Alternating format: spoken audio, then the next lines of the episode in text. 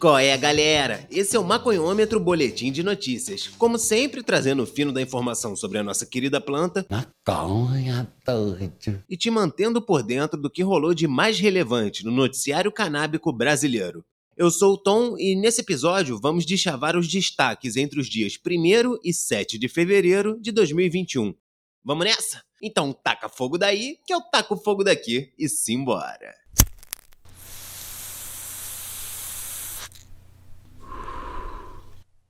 Dia 1 de fevereiro no G1.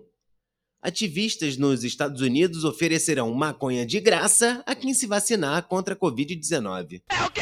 Quem se vacinar contra a Covid em Washington, D.C., a capital americana, poderá receber uma recompensa inusitada: um saquinho com maconha. Me dê, babá! Um grupo de ativistas anunciou nesse mês que pretende distribuir pequenas quantias da droga a adultos em locais de vacinação na cidade, assim que a imunização estiver disponível para uma parcela maior da população. Por enquanto, as doses da vacina ainda estão restritas a grupos prioritários. A campanha, apelidada de Joints for Jabs, baseados por vacinas, é uma iniciativa do grupo DC Marijuana Justice, da sigla DCMJ, que luta pela ampliação da legalização da maconha. Segundo o grupo, o objetivo é celebrar a ocasião histórica representada pela imunização que pode dar fim à pandemia, agradecer às pessoas por se vacinarem e encorajar mais gente a receber sua dose, além de chamar a atenção para os esforços do grupo. O propósito é oferecer uma recompensa às pessoas que cumpriram seu dever cívico e se vacinaram. Diz a BBC News Brasil um dos cofundadores do DCMJ, Adam Eidinger. Vai chegar um momento em que teremos mais vacinas do que pessoas dispostas a se vacinar. Prevê Adam. Nessa semana, ele enviou uma carta à prefeita de Washington, Muriel Bowser, pedindo apoio à iniciativa. Nós estamos cientes de que muitos usuários de cannabis desconfiam de vacinas e da ciência usada para justificar sua distribuição, diz a carta. Nosso objetivo é usar cannabis como meio de agradecer àqueles que estão recebendo a vacina e encorajar os mais céticos a receberem sua dose. Eu quero receber minha dose.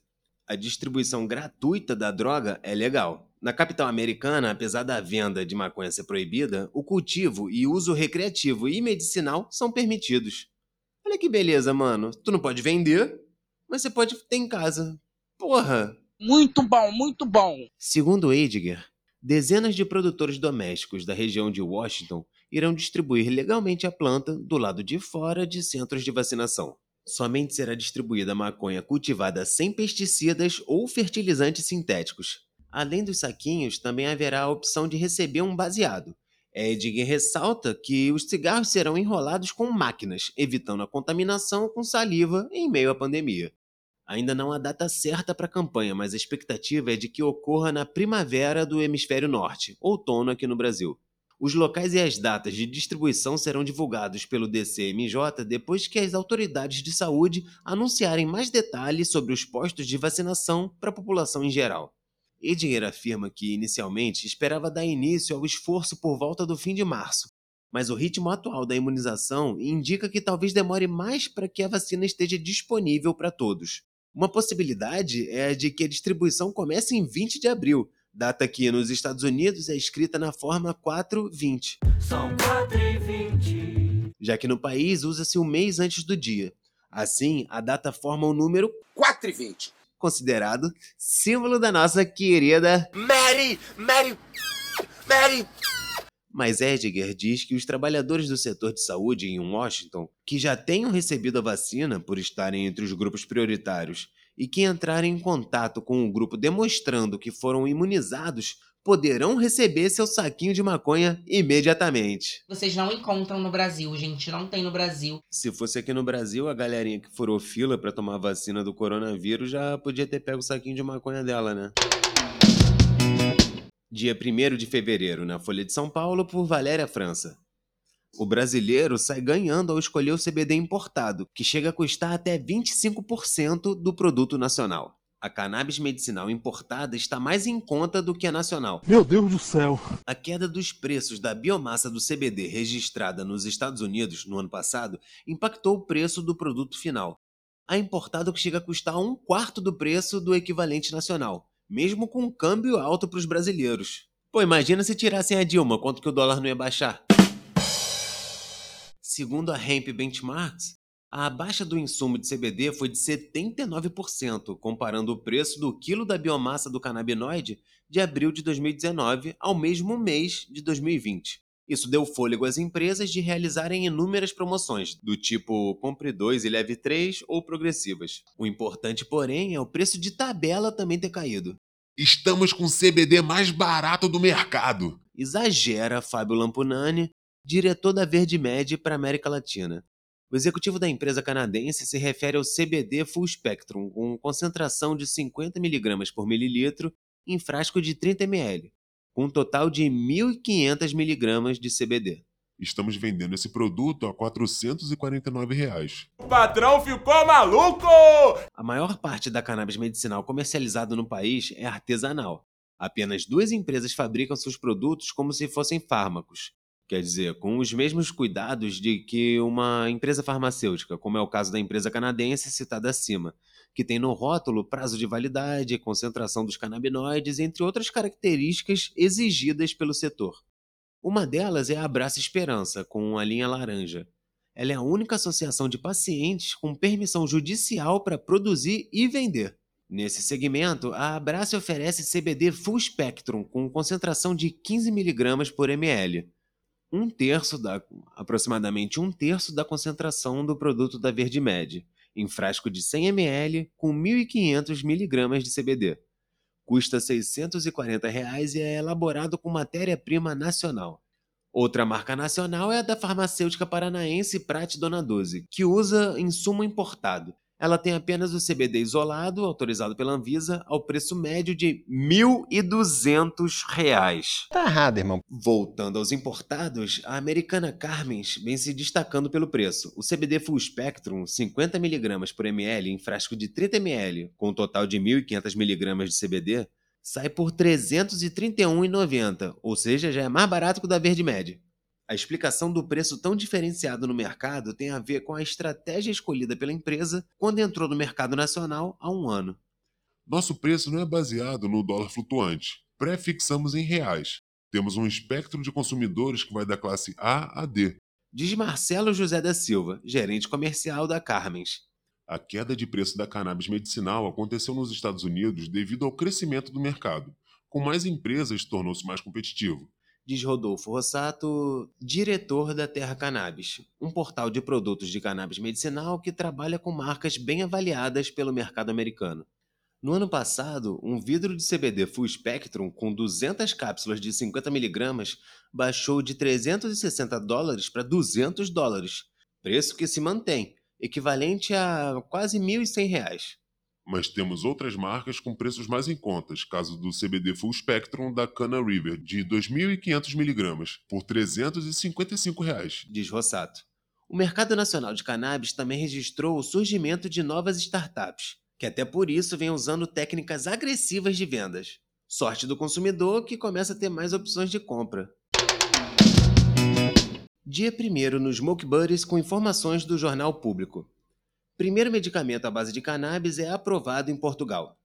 A Autoridade Nacional do Medicamento e Produtos de Saúde, Infarmed, aprovou a primeira substância à base de cannabis para fins medicinais em Portugal. O feito foi anunciado pela empresa Tilray, responsável pela produção do produto. Essa é a primeira e única preparação ou substância à base da planta de cannabis para fins medicinais permitida em nosso país e estamos planejando, no futuro próximo, tornar outros produtos acessíveis aos pacientes em Portugal. Afirma Rita Barata, diretora-geral da Tilray Portugal, instalada em Cantanhede, no distrito de Coimbra, em comunicado enviado à agência Lusa. Segundo a responsável, as exigências dos pacientes estão aumentando e a missão da Tilray é disponibilizar os produtos mais seguros e de melhor qualidade que satisfaçam ao máximo as suas necessidades. Em Portugal, a utilização de preparações e substâncias à base de cannabis para fins medicinais está aprovada para várias indicações, nos casos em que se determine que os tratamentos convencionais não produzem os efeitos esperados. Entre várias utilizações está a dor crônica associada às doenças oncológicas ou ao sistema nervoso, espasticidade associada à esclerose múltipla ou a lesões da medula espinhal, náuseas e vômitos resultantes da quimioterapia, radioterapia e terapia combinada de HIV e medicação para hepatite C, e estimulação do apetite nos cuidados paliativos dos pacientes sujeitos a tratamentos oncológicos ou com AIDS. A conclusão desse processo de aprovação confirma os padrões de qualidade e segurança da produção da T-Ray. Frisa o comunicado acrescentando que essa é a primeira vez que é exigido e entregue um dossiê completo de qualidade para obter a autorização de comercialização de uma substância base da planta da cannabis. Sasha Milkarek, diretor-geral da empresa na Europa, salienta que a autorização da Infarmed confirma que os produtos de cannabis medicinal da Tilray estão à altura dos mais altos padrões nacionais e internacionais. A empresa é pioneira mundial na investigação, cultivo, produção e distribuição de cannabis medicinal, tendo seus produtos disponíveis em 16 países pelo mundo. A unidade de produção em Cantanhede possui todas as certificações necessárias para cultivar e produzir localmente preparações e substâncias à base de cannabis para fins medicinais e exportar produtos acabados em certificação de boas práticas de produção para toda a União Europeia e outros mercados internacionais que tenham a utilização da planta regulamentada. E ainda no dia 1 na Mídia Ninja, artigo do William Filho, do Grow Room. Trabalhar com maconha no Brasil? Durante muito tempo, a união das palavras maconha e mercado remetia somente a tráfico de drogas, ao crime organizado e à violência. Mas essa realidade tem mudado ao redor do mundo, principalmente nos países onde a cannabis já foi legalizada. Aos poucos, setores da sociedade civil e do poder público têm se ligado no potencial econômico que a legalização da erva apresenta para diferentes segmentos relacionados à produção e ao consumo, do cultivo à venda de flores, extratos, óleos e comestíveis, passando pelos mais diversos tipos de comércio e ofícios especializados. Nos Estados Unidos, o mercado de cannabis é o que mais cresce entre todos os países. Hoje em dia, são mais de 243 mil pessoas registradas trabalhando na indústria verde no país norte-americano, onde 35 estados já legalizaram a erva para fins medicinais e 16 para o uso recreativo social da planta. Isso sem falar nos informais e prestadores de serviço que muitas vezes se envolvem, mas não são contabilizados. Por lá, é possível atuar, por exemplo, em profissões como o grower, o cultivador, que trabalha diretamente no plantio, manejo e colheita das plantas, bud tender, funcionário de loja ou dispensário que atende clientes, responde perguntas e sugere flores e produtos, hashmaker, responsável por extrair rachixe e outros extratos, e canabier, espécie de sommelier de cannabis, parecido com bartender, mas mais meticuloso. Vocês não encontram no Brasil, gente, não tem no Brasil. Apesar dos atrasos, no Brasil trabalhar com maconha não é mais uma viagem. Além da produção e do mercado medicinal liberados mediante autorização judicial, são muitas as áreas ligadas ao universo canábico que oferecem oportunidades de trabalho sem quebrar a lei. Que demais! Hoje estão espalhadas pelo país as head shops, tabacarias com produtos direcionados para entusiastas da erva, como bong, sedas e trituradores, bem como empresas nacionais que produzem esses apetrechos. Também são várias as lojas e marcas de roupas brasileiras baseadas no imaginário canábico. Afinal, desde 2011, com o julgamento do ADPF 187 no Supremo Tribunal Federal, que legalizou a marcha da maconha, não é mais crime falar sobre cannabis nem defender a legalização. Outro ramo que conta com vários representantes nacionais é o das grow shops, lojas que vendem insumos para cultivo indoor, que vão desde estufas a fertilizantes, passando por lâmpadas, exaustores, entre outros. Tem ainda outras atividades transversais à das head shops e grow shops. Afinal, as indústrias do mercado legal de cannabis precisam de pessoas para trabalhar no estoque, marketing, na confecção de sites, na área da contabilidade, na entrega de produtos ou coleta em distribuidores, nos serviços gerais, na recepção, em eventos e em muitos outros setores que variam conforme o negócio ou serviço. Isso sem contar quem trabalha com a erva por meio da comunicação, do jornalismo, da formação educativa, das redes sociais e do marketing digital, como é o caso do Grow Room, e do Cannabis Monitor, do Jornal da Maconha. Vocês sabem, né? Na internet, inclusive, essa área se expande para os youtubers e influencers do Instagram que expõem o estilo de vida canábico para seus seguidores. Ah, e claro, tem ainda acadêmicos e cientistas em geral, tão importantes no Brasil como temos visto nesses tempos pandêmicos. No caso da maconha, Eles vão de historiadores a antropólogos, de advogados a neurocientistas, passando por médicos, psicólogos, assistentes sociais, entre outros. O lance é que existe uma vastidão de opções de trabalho para quem ama a planta e se interessa por esse universo, e que poderia e deveria ser ocupada por quem está em situação vulnerável, trabalhando no crime, muitas vezes justamente por não ter acesso a outros horizontes.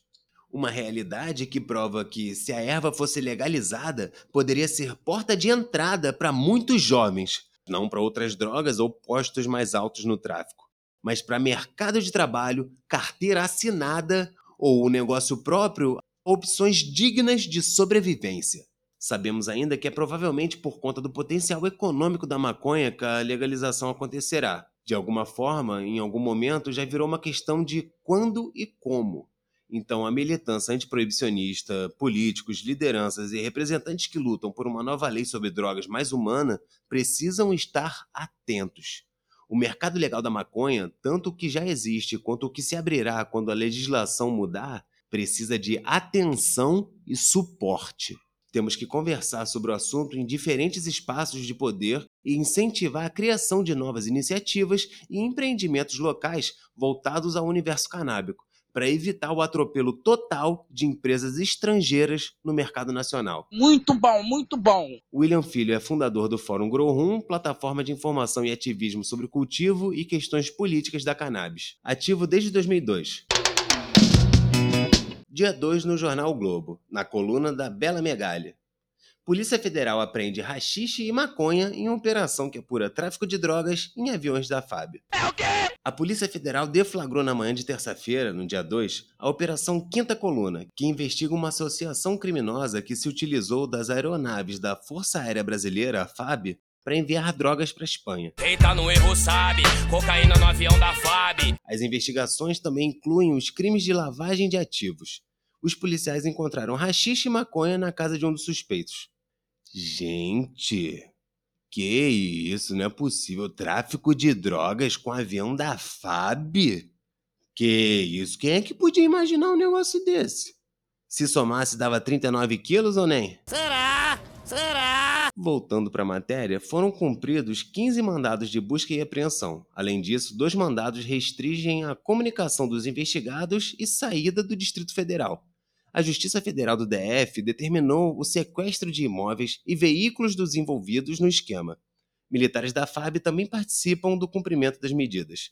As investigações são um desdobramento do caso que envolveu o sargento brasileiro Manuel Silva Rodrigues. Ele estava com 39 quilos de cocaína na mala, levada em um avião da FAB que fazia um voo preparatório para uma viagem do presidente Jair Bolsonaro ao Japão.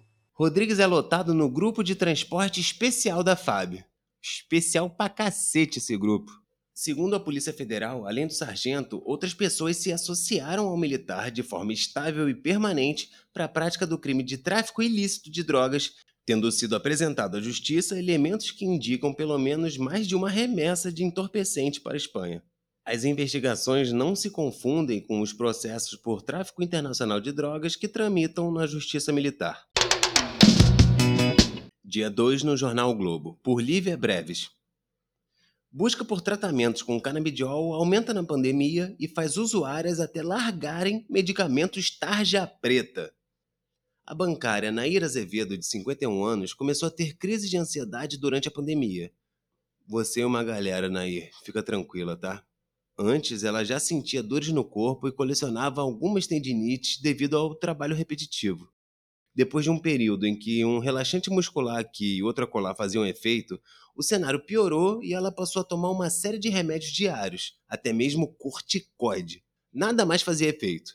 Também estava entrando na menopausa, a situação ficou bastante complicada. Lembra ela.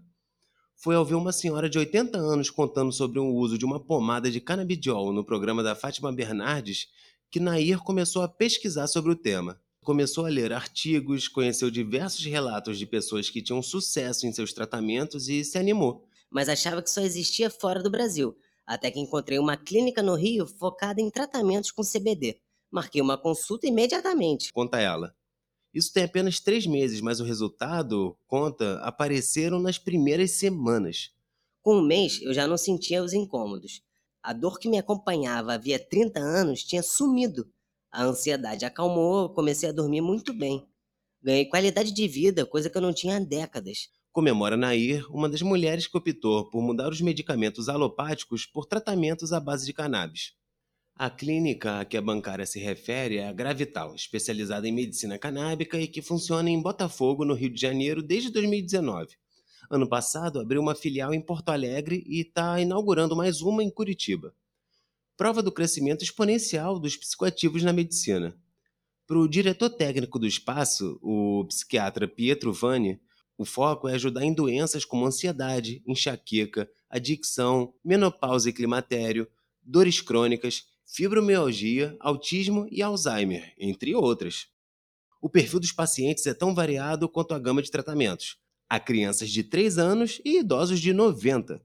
São pessoas que não conseguiram sucesso com a medicina alopática tradicional em sua maioria. Deu um boom durante a pandemia, pelo interesse sobre o tema e por causa da telemedicina, já que ainda somos carentes de médicos que usam CBD no Brasil. Já fizemos quase 600 atendimentos desde a abertura da clínica. Diz Pietro. Além dele, a equipe conta com outros psiquiatras, neurologistas, endocrinologistas e até nutricionistas. Acredito que é a medicina do século. O canabidiol possui uma segurança farmacológica enorme, tem uma toxicidade praticamente nula, não vicia, não causa dependência e não há chance de overdose, enquanto os fármacos tradicionais da psiquiatria têm efeitos colaterais muito complexos. Segundo o psiquiatra, com os óleos de cannabis é possível atuar como um ansiolítico em uma queixa de insônia de maneira super segura. Para autismo não há nada parecido, chega a ser milagroso, mas vale lembrar que ao mesmo tempo eu continuo sendo psiquiatra tradicional. Se eu acreditar que a indicação é de algum remédio de farmácia, vou prescrever. Completa Pietro.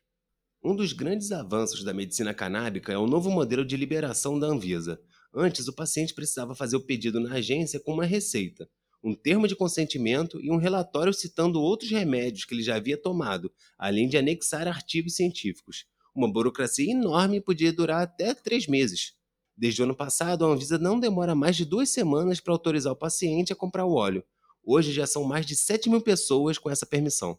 As consultas com os psiquiatras giram em torno de 500 reais, e os óleos disponíveis no mercado brasileiro podem variar muito de preço, depende da sua concentração de CBD e THC. Uma pessoa pode gastar de 200 a mais de mil reais por mês, de acordo com a composição e quantidade recomendada. Normalmente é administrado em gotas sublinguais ou em novas versões como adesivos, sprays, pomadas e tinturas para serem diluídas em água. Há ainda fórmulas ácidas que estão sendo estudadas para redução de apetite. Além disso, são diversos os canabinoides a serem explorados, que vão muito além de CBD e THC, como o canabicromeno, CBC, o canabinol, CBN, o canabigerol, CBG, todos ainda sem previsão de serem permitidos por aqui, mas que prometem aumentar ainda mais a gama de tratamento com cannabis. Os óleos chegam de muitas partes do mundo, como Estados Unidos, Israel, Reino Unido, Austrália e Uruguai. E ainda há as associações de pacientes. No Brasil, são apenas duas autorizadas pela Justiça: a APEP, que fica no Rio e soma mil associados, e a paraibana Abraça Esperança, com 3 mil associados. Na primeira, o sócio paga uma mensalidade de R$ 29,90 e o vidrinho do óleo sai por 150 reais. Na segunda, são 350 reais por ano e o óleo custa R$ 200 o vidro. Dia 4 no C-Chat, com informações do The Growth LP. Legalização da cannabis reduz as prescrições de opioides no Canadá. Quem não sabia, né, que isso ia acontecer? Um estudo que será publicado na revista Applied Health Economics and Health Policy descobriu que a legalização da cannabis levou a um declínio acentuado no volume de opioides prescritos em todo o Canadá. Quase 18 mil canadenses morreram de overdose relacionada a opioides de janeiro de 2016 a junho de 2020, de acordo com a Base de Informações Públicas do Canadá. Nossas descobertas apoiam a hipótese de que o acesso mais fácil à cannabis para dor pode reduzir o uso de opioides para planos de drogas públicos e privados, conforme observa o resumo do estudo. Sobretudo, o estudo trabalhou com dados de reclamações de prescrição nacional de pagadores públicos e privados entre janeiro de 2016 e junho de 2019. Além disso, foram rastreados os volumes totais de prescrição de opioides e despesas antes e após a legalização da cannabis. Os pesquisadores levaram em consideração morfina, codeína, fentanil, hidrocodona, hidromorfina, maperidina, oxicodona e tramadol. Além disso, analisaram os não opioides gabapentina e pregabalina, que foram analisados separadamente dos opioides. Todos os volumes de opioides foram convertidos em uma dose equivalente de morfina. Como resultado, o estudo descobriu que após a legalização, o total de gastos mensais com opioides pelos pagadores públicos caiu de 267 mil dólares por mês para 95 mil dólares. Além disso, a dose média também diminuiu de 22,3 mg por sinistro para 4,1 mg. Em uma postagem, a Organização Nacional para a Reforma das Leis da Maconha observa que as descobertas estão de acordo com estudos anteriores.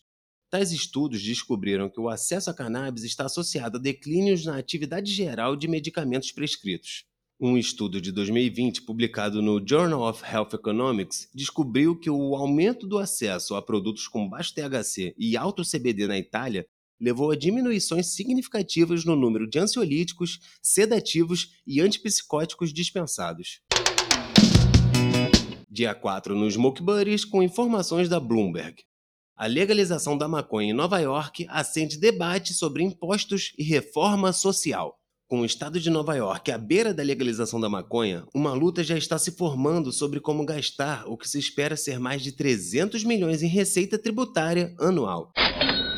O que está em questão é quanto dos fundos irá para as comunidades mais afetadas pela guerra contra as drogas nos Estados Unidos. O Estado está tentando fechar um déficit de 15 bilhões agravado pela pandemia de coronavírus enquanto o alívio do aluguel, a recuperação de pequenas empresas e outros interesses econômicos também disputam a receita tributária da maconha. Em janeiro, o governador de Nova York, Andrew Cuomo, pediu 100 milhões da nova receita tributária para o chamado Fundo de Equidade Social da Cannabis ao longo de quatro anos, com 50 milhões de dólares anualmente a partir de então. Em sua proposta de orçamento, ele disse que ajudaria os prejudicados pelas mais de 800 mil prisões nas últimas décadas por porte de maconha, a maioria dos quais, assim como no Brasil, eram pessoas negras. Mas uma proposta mais generosa que daria metade de tudo que for arrecadado de impostos sobre a maconha em Nova York para causas de equidade social também está circulando há anos, preparando o Estado para uma batalha legislativa no final desse mês. Nova York foi duramente atingida pela guerra contra as drogas, principalmente os nova-iorquinos negros, que foram presos por crimes relacionados à maconha em cerca de 14 vezes a taxa de residentes brancos de 2000 a 2018, de acordo com dados da União pelas Liberdades Civis de Nova York. Os hispânicos tinham sete vezes mais probabilidade de serem presos por crimes de maconha do que os brancos durante esse período, disse também o grupo.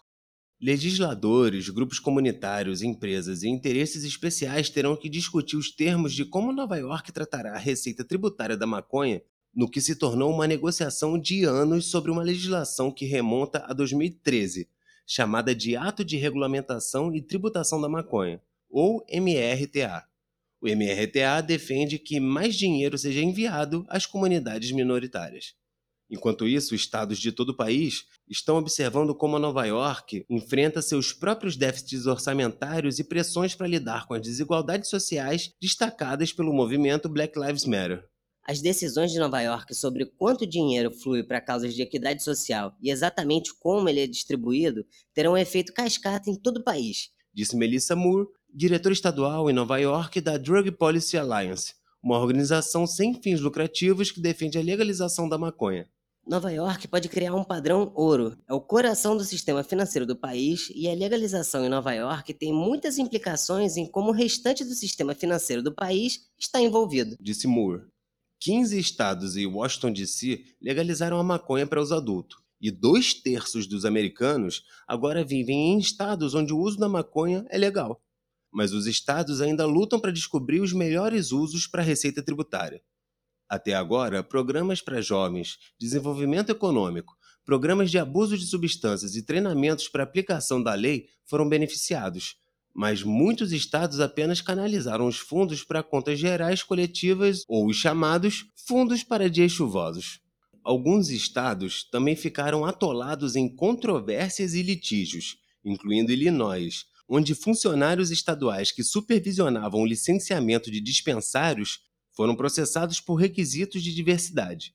Em Los Angeles, tem havido atrasos para candidatos de minorias, que supervisionaria os detalhes do licenciamento e garantiria que o dinheiro fosse para as comunidades e pessoas mais afetadas pela guerra contra as drogas. O plano também exige que certo número de licenças de dispensários seja concedido a candidatos à equidade social, definidos como aqueles que vieram de uma área com maior número de prisões por maconha, índices de pobreza e desemprego. É uma melhoria em relação ao que Como apoiou no passado porque sequestra o dinheiro para fins de equidade social, em vez de deixá-lo em um fundo geral que poderia ser redirecionado para outros usos. Disse Natalie Papillon, diretora de iniciativas estratégicas do The Last Prisoner Project, um grupo de reforma da justiça criminal. A indústria da cannabis apoia amplamente a ideia de que tem um papel na correção das disparidades raciais e sociais exacerbadas pela guerra contra as drogas.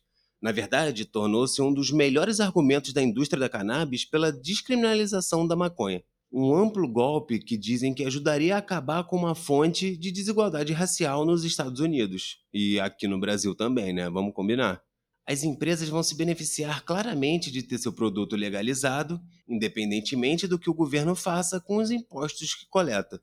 Os críticos do plano de Cuomo dizem que ele não vai longe o suficiente, dada a desigualdade racial em torno do recorde de prisões por maconha em Nova York.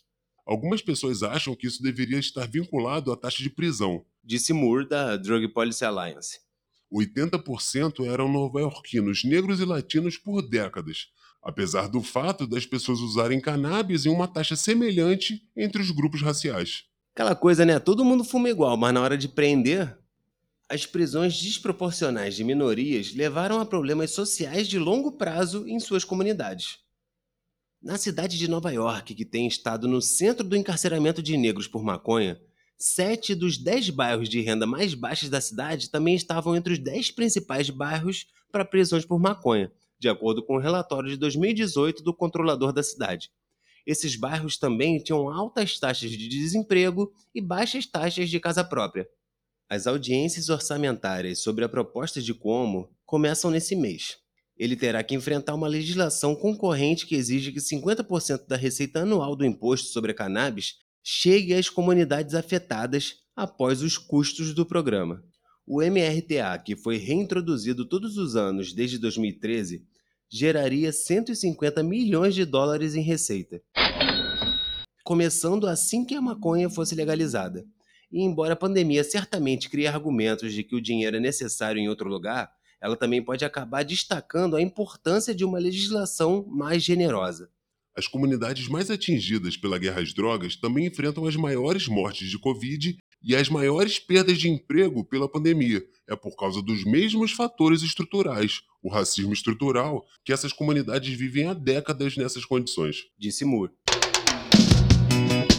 E para falar bem melhor disso do que eu pistolando entre uma frase e outra, vamos ouvir um recadinho da nossa parceira Kia Mesquita. Fala tu, Kia. Fala galera, quem fala é aqui a Mesquita e eu tô passando aqui para convidar vocês para ouvirem uma Coiômetro Entrevista, mais uma versão desse nosso podcast canábico. Nosso primeiro episódio foi gravado com a ativista Luana Malheiro, já tá lá no Spotify, em todas as plataformas. É, a Luana Malheiro representa a Rede Nacional de Feministas Antiproibicionistas, a RENFA, e esse programa ficou imperdível. Espero vocês lá, viu? Valeu! Dia 5 no portal Cannabis e Saúde, por Marcos Bruno. Inclusão do CBD da Prate Dona Duzi no SUS irá à consulta pública. A Comissão de Incorporação de Tecnologias do Sistema Único de Saúde, a Conitec, se reuniu na quinta-feira, dia 4, para sua 94ª reunião. Entre os itens da pauta estava a possível inclusão no SUS do canabidiol 200mg por ml da farmacêutica paranaense Prate Dona Duzi. O produto custa R$ 2.500 e é indicado para epilepsia infantil. Os membros da comissão recomendaram que a incorporação vá para consulta pública. Contudo, a surpresa da noite foi o parecer desfavorável à recomendação. As consultas públicas, segundo a Conitec, são um mecanismo de publicidade e transparência pública para obter informações, opiniões e críticas da sociedade a respeito de determinado tema. Ela tem o objetivo de ampliar a discussão sobre o assunto e embasar as decisões sobre a formulação e definição de políticas públicas. A Conitec disponibiliza suas recomendações em consulta pública por 20 dias. Após esse período, o tema retorna à comissão. A próxima reunião da Conitec acontece em abril. Caso o produto seja incorporado, será o primeiro derivado de cannabis a integrar o rol de medicamentos disponíveis pelo SUS. No final do ano passado, a Conitec discutiu a incorporação do medicamento Mevatil, um fitofármaco de CBD e THC indicado para controle de esclerose múltipla e que custa R$ 2.900. Contudo, após parecer desfavorável e consulta pública, o órgão optou por não incorporá-lo. A incorporação do canabidiol da Prate no SUS é uma iniciativa do governo federal como alternativa ao PL 399, projeto de lei que legaliza o cultivo da cannabis para fins medicinais e industriais no país. O governo é opositor ao plantio e defende a distribuição desses produtos pelo SUS.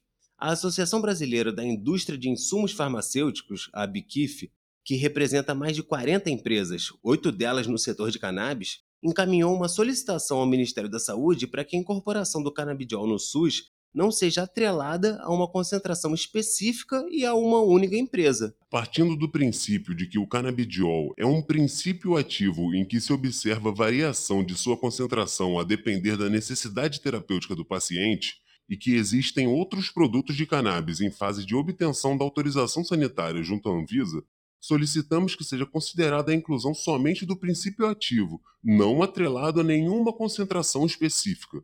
Para a Biquif, uma maior oferta garante mais acesso à população e economia nos produtos oferecidos. ONGs também lamentam que não haja previsão de incorporar produtos com concentrações de THC, essencial em diversos tratamentos. Já a empresa Prate Dona Duzi não está se manifestando publicamente sobre o assunto, porque está sendo beneficiada sozinha, né? Papo de vacilação, mó esculacho, parceiro. Posso queimar minha língua, mano, mas se tem apoio do Osmar Terra. Esse cara é escroto. Eu tô com os dois pés atrás, mano. E por hoje é só isso tudo, galera. Esse foi mais um Maconhômetro Boletim de Notícias, trazendo aquela inteirinha de chavadinha das principais notícias canábicas entre 1 e 7 de fevereiro de 2021.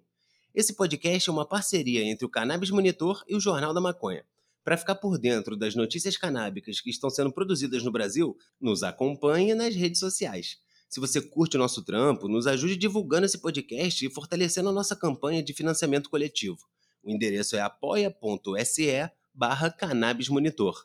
E caso tenha interesse em anunciar com a gente, entre em contato pelo e-mail contato@cannabismonitor.com.br. E para ficar ainda mais por dentro sobre temas relevantes do universo canábico, acompanhe também o Maconhômetro Debate com a brabíssima Monique Prado e o Maconhômetro Entrevista com a fera Kia Mesquita. Todas as informações sobre o maconhômetro e nossas demais produções você encontra no site cannabismonitor.com.br. Esse episódio foi gravado remotamente, apresentado e produzido por mim. Segue lá, eu sou o Tom e com roteiro, produção e edição de Gustavo Maia. São maconheiros! Boa semana pra geral, aquele abraço!